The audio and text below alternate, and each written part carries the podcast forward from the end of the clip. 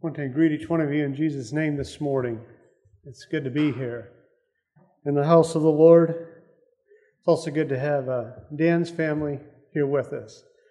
Somehow, um, I had to draw a little bit of a comparable to the Sunday school lesson about the fruit when I heard Dan mention that uh, his sister Joy is here, and it's a joy to have her here. It sounded like it's called you're calling the fruit by its you know right name, uh, un, unlike the fig tree that didn't have any figs.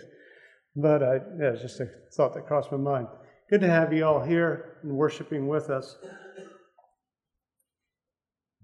And also good to have, uh, forget your name, but uh, Tyler's company here this morning as well. I'm going to be speaking about, or the message is, is titled The Righteous Tongue. And our uh, the scriptural passage for this is James 3.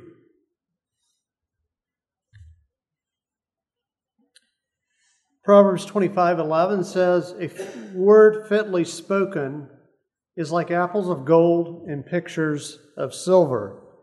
Now most of us don't aren't don't have that kind of wealth that we would have apples of gold and pictures of silver on our walls. Um, but we know what a nice picture looks like that um, is graceful and is beautiful and uh, maybe a well done or a, a, a well crafted frame, um, something that we can admire. Um, the artisanship, the craftsmanship of it. Colossians 4 6 says, Let your speech be always with grace seasoned with salt, that you may know how, to, how you ought to answer every man. Now, looking to uh, James 3, I'd like to read this scripture. And one thing I'd like to say this morning at the outset is that when I'm thinking of the tongue, um, I know that uh, I have need of, of more discipline, more um, more uh, godliness in this area myself. And, and so I'm speaking to myself first and foremost here. But I'd like to read this and see what we can glean from it. James 3. Let's stand for the reading of scripture. My brethren, let, let not many of you become teachers, knowing that we shall receive a stricter judgment. For we all stumble in many things. If anyone does not stumble in the word, he is a perfect man, able also to bridle the whole body. Indeed, we put bits in horses' mouths that they may obey us, and we turn their whole body. Look also at the ships. Although they are so large and are driven by fierce winds, they are turned by a very small rudder wherever the pilot desires. Even so, the tongue is a little member and boasts great things. See how great a forest a little fire kindles. And the tongue is a fire, a world of iniquity. The tongue is set is so set among our members that it defiles the whole body and sets on fire the course of nature and is set on fire by hell. For every kind of beast and bird, of reptile and creature of the sea is tamed and has been tamed by mankind, but no man can tame the tongue. It is an unruly evil, full of deadly poison. With it we bless our God and Father, and with it we curse men who have been made in the similitude of God. Out of the same mouth proceeds blessing and cursing. My brethren, these things ought not so to be. Does a spring send forth fresh water and bitter from the same opening? Can a fig tree, my brethren, bear olives or grapevine or a grapevine bear figs? Thus no spring yields both salt water and fresh. Who is wise and understanding among you? Let him show by good conduct that his works are done in the meekness of wisdom. But if you have bitterness, envy, and self seeking in your hearts, do not boast and lie not against the truth. This wisdom does not descend from above, but is earthly, sensual, demonic. For where envy and self seeking exist, confusion and every evil thing are there. But the wisdom that is from above is first pure, then peaceable, gentle, willing to yield, full of mercy and good fruits, without partiality and without hypocrisy. Now the fruit of righteousness is sown in peace by those who make peace. You may be seated. Speaking of the tongue here, it's a powerful means of communication. It can bless, as the scripture says here, it can curse. Um, It's a very little member, James points out, a very little muscle, but it's a strong muscle. In fact, one of the strongest muscles in our body. There's thousands of little taste buds, 8,000. Uh, I wouldn't say to be exact, but there's at least that many they, they estimate. Little taste receptors on our tongue that tell us whether our food is salty, sour, bitter, sweet, and now there's a recent Japanese model that comes with umami, and this is a flavor uh, that the Japanese uh, have picked up that has been included in our taste that you get when you're uh, it's it's a flavor of natural salt that you taste. It's a savory flavor uh, pleasant savory taste. And i imagine that taste to be the kind that you get when you're eating a you know like a fresh tomato sandwich on on homemade bread with some mayo. It's you know that savory. Anyways the tongue is is a um, the first in line with the teeth to break down that food for digestion, it assists in swallowing, it's important for speech. Without the tongue, it's nearly impossible to enunciate many of the letters in the alphabet. So it's almost impossible to really speak. It would be very hard without the tongue. It has eight muscles. Four are intrinsic, four are extrinsic. And I'm not that great in biology, but uh, just looking at it a bit, and from what I read, it's if it is connected to structure, it's very it's only by four of those muscles. Um, but James is talking here about not so much the physical, but what the tongue does, and that is it communicates. It helps us to communicate. And that's where he honed in on. That's what he wanted to, uh, that's what he used in his example. It would be fair for sure in, to, to look at James and in his day that the tongue, to say that the tongue was the main way of communicating. Today we may have, there are people that, probably some of us, that are more emailers or letter writers or even texters. But in um, James's day, uh, many of the people would have been unlearned, and so communication would have been mostly verbal.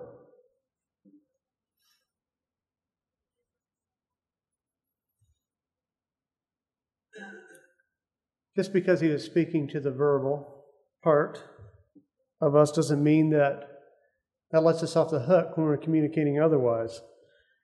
Um, there, for example, I, there was a person that I worked with for some time that could send out hair raising, bone chilling, and, and blood boiling emails. The kind of emails that just, you know, you started off having a good day would make you sit back and wonder, wonder what it's going to really be like. Um, but then when you talk with them person to person, that person, person to person, about the very same issue, uh, that person would come through very civil. Um, so, what I'm saying, I guess, is that uh, when we think about the tongue here, I think we need to be, think about the whole sense of communication and how it relates to the way we write our emails or our text or our, you know, talk, letters. I do believe that the tongue has the power of emphasis, and that, and, and when it, that power of emphasis com- is combined with body language, it's the most effective and accurate way of communication. It also has, when it's combined that way, um, has the power to sway people. Think of Hitler and and his power to sway the masses through his his uh, impassioned speeches. Um, and that's a negative example. But there's positive examples too.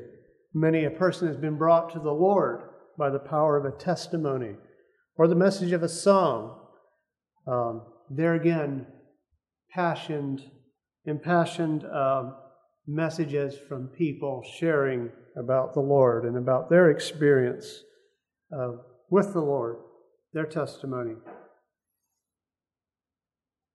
Now, James here is talking to the brethren, and he's talking about the untamable tongue in the brotherhood.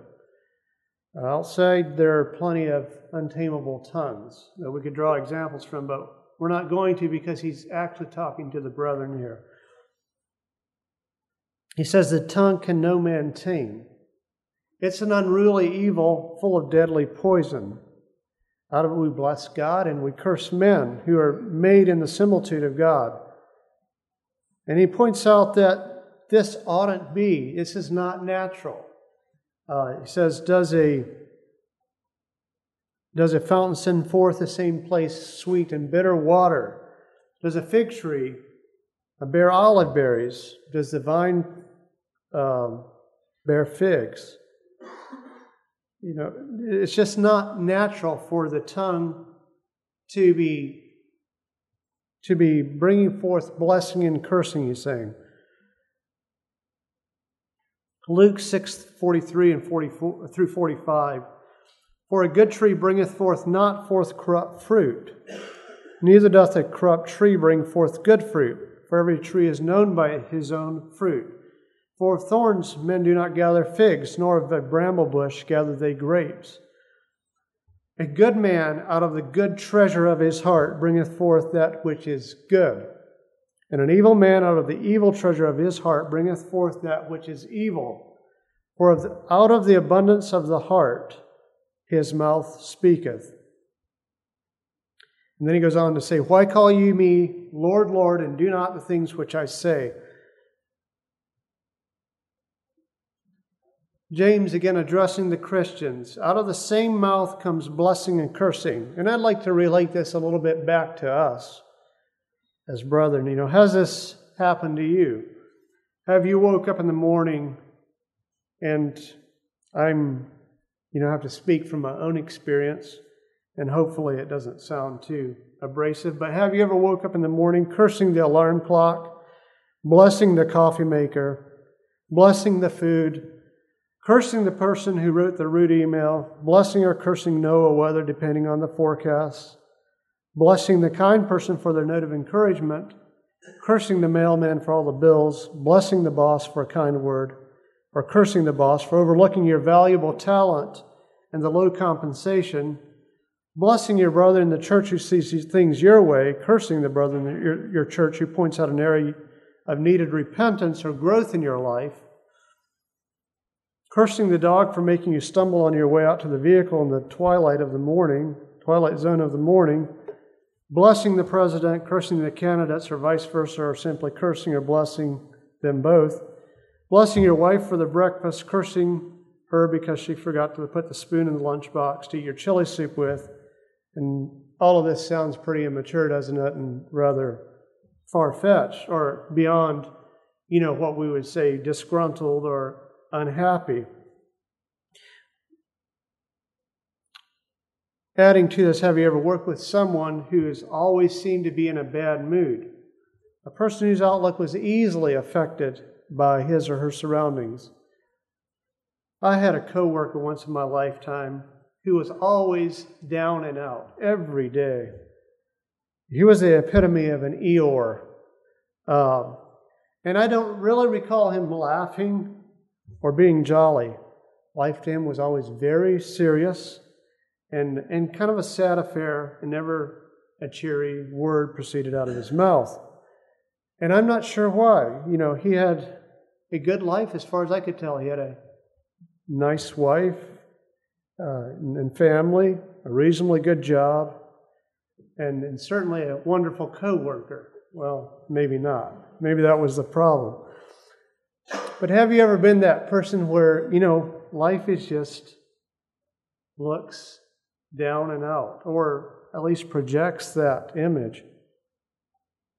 That person who couldn't find a blessing to give That person for whom the sun is too bright and the cloud is too dark. And probably or most like we've all found ourselves in that place at one time or other. Hopefully, we haven't lived in that place for too long, or we won't do that. Now, I believe there's something less than Christ like with the mouth that predicts gloom and sarcasm I'm not sure that I would could say or would say or if that would be a sin in every case. But more importantly, I believe the question is begged you know, what's generating the dark speech? It may not be cursing, but it, if, if we're always casting shadows, um, those casting of shadows and that continual casting of shadow uh, can easily turn into something more serious, um, maybe even something like a curse. And that's what I want to address this morning, along with the more serious, hateful sort of um, things that we could become involved with. 1 Timothy 5:13 says he's speaking um, to those that that aren't blessing like they should, and he says, "With all they learn to be idle, wandering about from house to house, not only idle but tattlers also, and busybodies, speaking things which they ought not." And if there was ever a day when people can wander from house to house, raising divisive issues with impunity, it's today. Social media and, and uh, the like are easily an easy avenue where people can unload. You know, instead of people working out things on a local church body level, uh, they can easily move away from that, move away from their problems and having to work them out and, and throw it, their issues across the globe for, for any person to, to uh, speak into. And uh, I don't think that's what God had in mind. I don't think He had in mind for us to be busybodies, even on social media. Luke 6:45 says, "A good man out of the good treasure of his heart bringeth forth that which is good. An evil man out of the evil treasure of his heart bringeth forth that which is evil. For of the abundance of the heart his mouth speaketh." Again, the tongue is the body's instrument of expression. The tongue doesn't act on its own. It can't be tamed because it's the expression of the heart. James, and I think that's what James was, was trying to bring out, and we see it as he moves through. James 3, verse 6 says, in the talks of the carnal man, and in the carnal man, the tongue is a fire and it's a world of iniquity. It's a deadly poison. Even when it's not spewing out evil words, it's still anti God and it's expressing what is evil and, and what brings damnation. And don't forget, evil man knows how to use sweet words to his advantage. The devil, I don't believe, attacked Eve using crude language and vile four letter words. I think the devil was eloquent in his speech, and he used language that made her feel good about herself. And consequently, she let down her guard to the devil as well. She felt good towards the devil. And so this saying, evil man doesn't always speak evil words. He uses words to his advantage often to sway and to influence. But back to brothers. That's what this is speaking of, to who James is speaking to. When brothers are cursing each other or their enemies, it means something is wrong, something is amiss.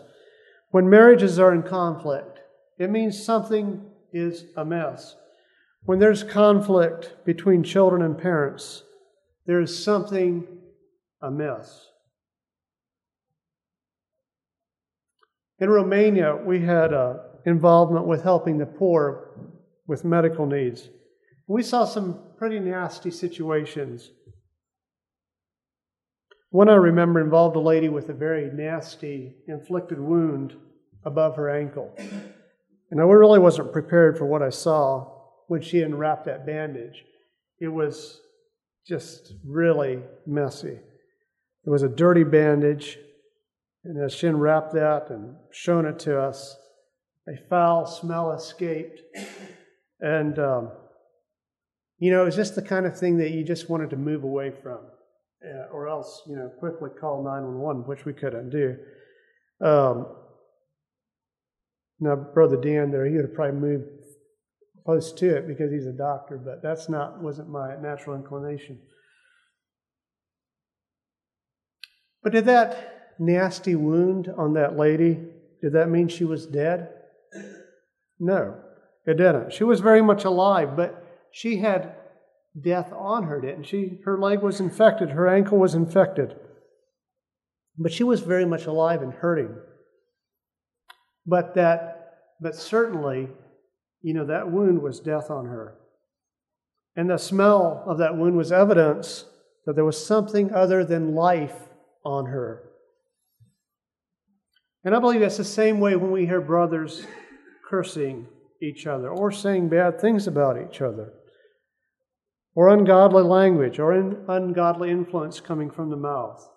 It's certainly an evidence of death somewhere in the heart. The carnal expression of the tongue is the same as a smell, I believe, of, of rotting flesh. It may not mean that the brother who is cursing another is dead, but it does mean that there's a place of infection that needs healing, needs attention, needs restoration, regeneration. The tongue is untamable, again. It, but it, it discloses the heart. It may be able to stay checked, but it can't be tamed. These things ought not to be. My brethren, in verse 10, these things ought not to be.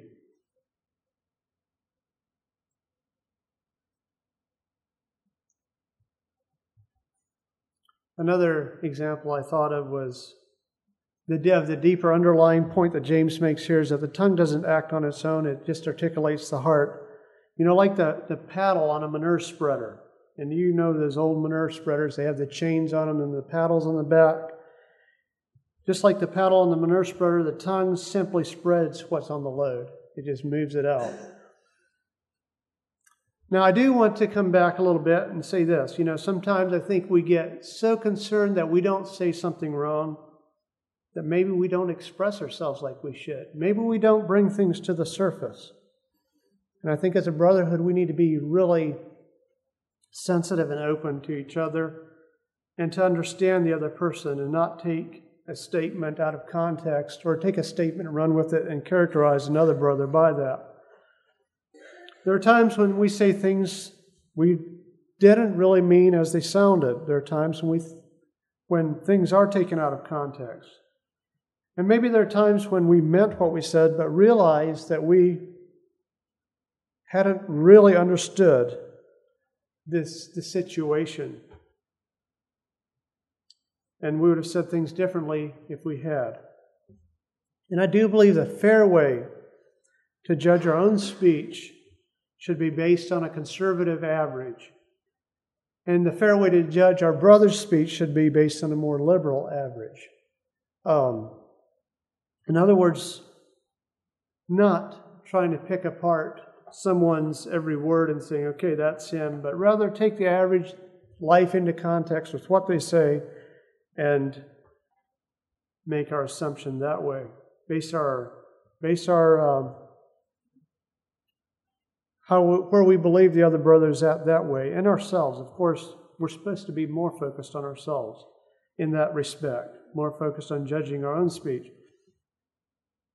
But when those averages, when they tend of our speech tend toward arrogance, disdain, division, tattling, and busybodies, we know there's a problem. There's something inside, deeper going on. There needs to be repentance and regeneration of the heart. Verse 14 says, If you have bitter envying and strife in your hearts, glory not and lie not against the truth. This wisdom isn't from above, but it's earthly, sensual, and devilish. For where there's envy and strife, there's confusion and every evil work. So, what should our response be to the difficult things in life? In the course of life, we're going to face hurts and hard questions. Uh, life is going to throw many of these at us, I believe. And like was mentioned this morning, you know, the, the grass doesn't really go, grow that well without some rain.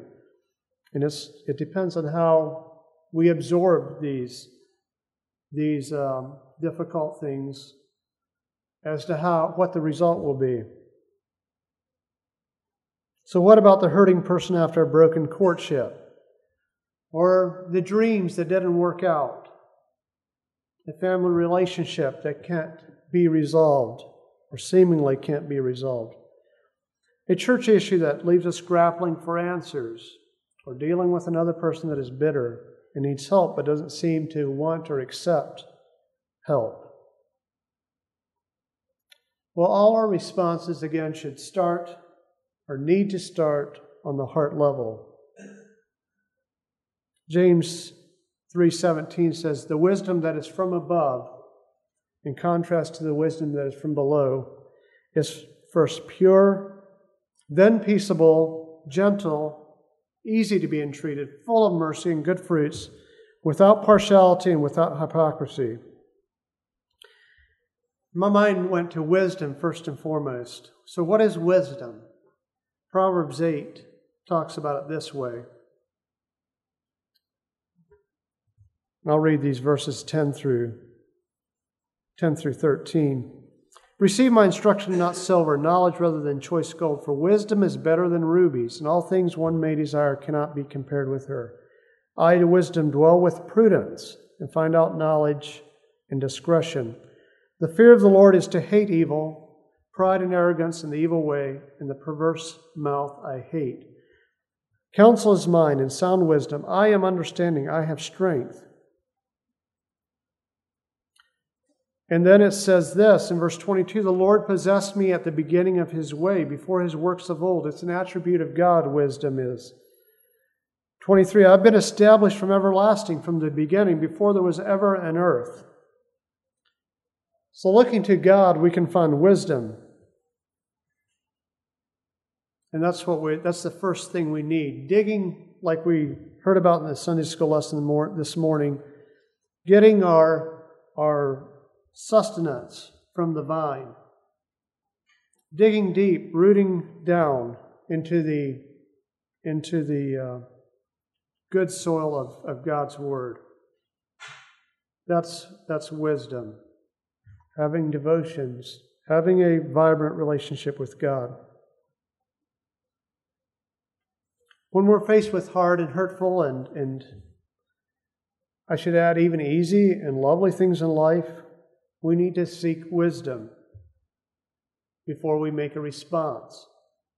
Uh, James, I mean Mark seven fifteen says, "There's nothing that enters a man from the outside which can defile him, but the things which come out of him, those are the things that defile a man." Our response is what counts and defines us. It's not what comes in us. What people may throw away or may accuse of us isn't what defines us. What defines us is ultimately what comes out. It's our response that will characterize us. Seek wisdom, and its accompanying prudence, knowledge, and discretion. In wisdom, there's an understanding, a godly understanding, and strength. In wisdom, there's not pride, arrogance, and the evil way. It's pure, it has mercy, full of mercy, and good fruits, without partiality or hypocrisy. When the tongue speaks out of the, the depths of pure wisdom, there will not be cursing. There will not be acidic waters. When the tongue speaks out of the depths of pure wisdom, there will not be a conflicting message. When the tongue speaks out of the depths of pure wisdom, there will be righteousness, there will be godliness. I'd like to contrast the fragrance of Christ to the smell of death. In 2 Corinthians 2:14 it says, "Now thanks be to God who always leads us in triumph in Christ and through us diffuses the fragrance of his knowledge in every place." Paul is drawing here the imagery from the imagery of the official, the uh, commander in the Roman emperor who, who comes through after a victory's won and he's, he's coming through the town in triumph. And uh, when they did that, they would throw out these, the, the, they would put out this incense and also throw out roses ahead of them. And these would get crushed by the horses' feet, by the feet of the people. And it would, it, it would uh, create an aroma that would, would fill the, the city. And Paul is, is uh, making an example there as to what we are. Thanks be to God who always leads us in triumph in Christ and through us diffuses the fragrance of his knowledge in every place. You know, we're not so apt to curse or to be upset when things are going our way, uh, but it's rather when we're crushed, when we're pressed, is when our when we would be apt to curse or to to um, be upset. But Paul's saying here that actually the Christian, when he's crushed, when he's pressed, um, out of him will come the pure fragrance of Christ. Unlike the smell that came that comes from a, a nasty wound. And that's what the tongue does. It gives out of the heart. And when the heart is right, it gives out a, a pure fragrance. The tongue can be a tremendous force for good. Thanks be to God for that. Bridled horses are very useful, they carry burdens. Ships are able to navigate large bodies of water and safely come into port with a large uh, load because of a very little rudder doing its job. Very useful fires can be started with a small match or a coal. And I'd like to focus on, on the positive things the tongue can do now in the last part here. Romans 10, verse 8 says this This word is near you, in your mouth and in your heart. That is the word of faith which we preach. That if you confess with your mouth the Lord Jesus and believe in your heart that God has raised him from the dead, you will be saved. For with the heart one believes into righteousness, and with the mouth confession is made into salvation. Again, there's no more effective means to reach the sinner for Christ than a sincere heart testimony of another sinner that's been saved by grace through faith and is living the Christ like life. And it also has to do with our salvation, confessing with our mouth the Lord Jesus. I believe that's so important.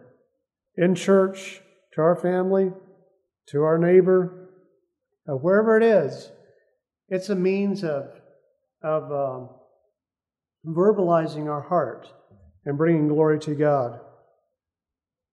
And it strengthens us when we do that, when we confess with our mouth the Lord Jesus.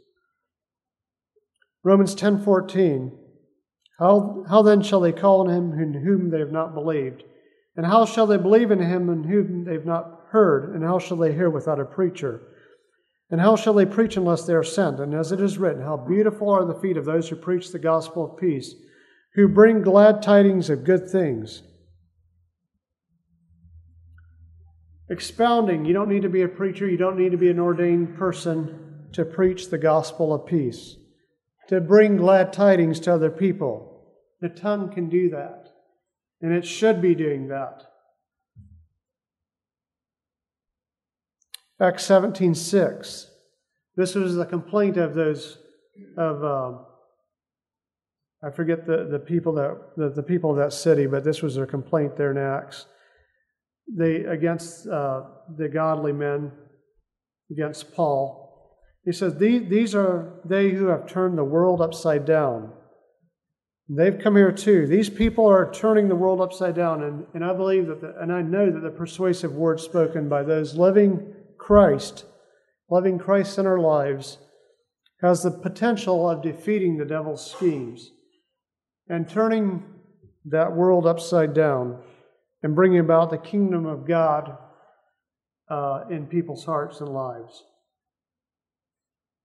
It not only turns the world upside down, but it brings to life a new world. It shows people Christ. Ephesians 5:19 another great way to use our tongue. speaking to one another in psalms and hymns and spiritual songs, singing and making melody in your heart to the Lord, giving thank always, giving thanks always for all things to God the Father in the name of our Lord Jesus Christ. You know, what a wonderful way to worship. Encouraging each other and glorifying God with our tongues, verbalizing our experience. And, and not just that, but verbalizing our desire to know God better and to worship Him and to glorify Him. To the leaders, Paul had this sobering message of responsibility. Using the tongue again, preach the word, be ready in season, in season and out of season. Convict, rebuke, exhort with all long suffering and teaching. And to the suffering and cheerful, the sick or the trespassing, James has the following encouragement Is anyone sick among you? Suffering? Is anyone among you suffering? Let him pray. Again, using the tongue. Is anyone cheerful? Let him sing psalms. Is anyone among you sick? Let him call for the elders of the church and let them pray over him, anointing him with oil in the name of the Lord. And the prayer of faith will save the sick, and the Lord will raise him up. And if, it, and if he has committed sins, he will be forgiven. Confess your trespasses to one another. How would we do that without our tongue? Of course, we can email one another. And I'm not saying that the tongue is this superior mode of, of uh, communication, but I will say this I, I believe that God intended us to relate to each other in person and to be able to see each other and to experience each other in a local body. Confess your trespasses to one another and pray for one another that you may be healed. The effective, fervent prayer of a righteous man avails much. Again, using our tongue. Elijah was a man with a nature like ours, and he prayed earnestly that it would not rain, and it did not rain on the land for three years and six months. And then he prayed again, and the heaven gave rain, and the earth produced its fruit. And then one last scripture here. And this is something we're all in need of. Isaiah speaking and giving his testimony in Isaiah 6 5. He says, Woe is me, for I'm, I am undone, because I am a man of unclean lips, and I dwell in the midst of a people of unclean lips, for my, my eyes have seen the King, the Lord of hosts. Then one of the seraphim flew to me, having in his hand a live coal which he had taken with the tongs from the altar. And he touched my mouth with it and said, Behold, this has touched your lips. Your iniquity is taken away, and your sin purged. And our humble response should be as Isaiah's was I heard the voice of the Lord saying, Whom shall I send, and who will go for us? Then I said, Here am I, send me. He said this after his lips had been purged, his sin taken away. And, you know, I don't know exactly where you're at this morning. To tell you the truth, I don't know exactly where I'm at this morning. I know the Lord continues to convict me of, of uh, in areas of my life. Sometimes it has to do with the tongue. But if we have Isaiah's ongoing um, ongoing attitude of woe is me, I'll do what you say, Lord. I'll, I, I'm open here to have your coals touch my lips. Then I believe that we can be useful and we can be effective and we can be a blessing um, in the kingdom of Christ and we can bear forth fruit. God bless you all.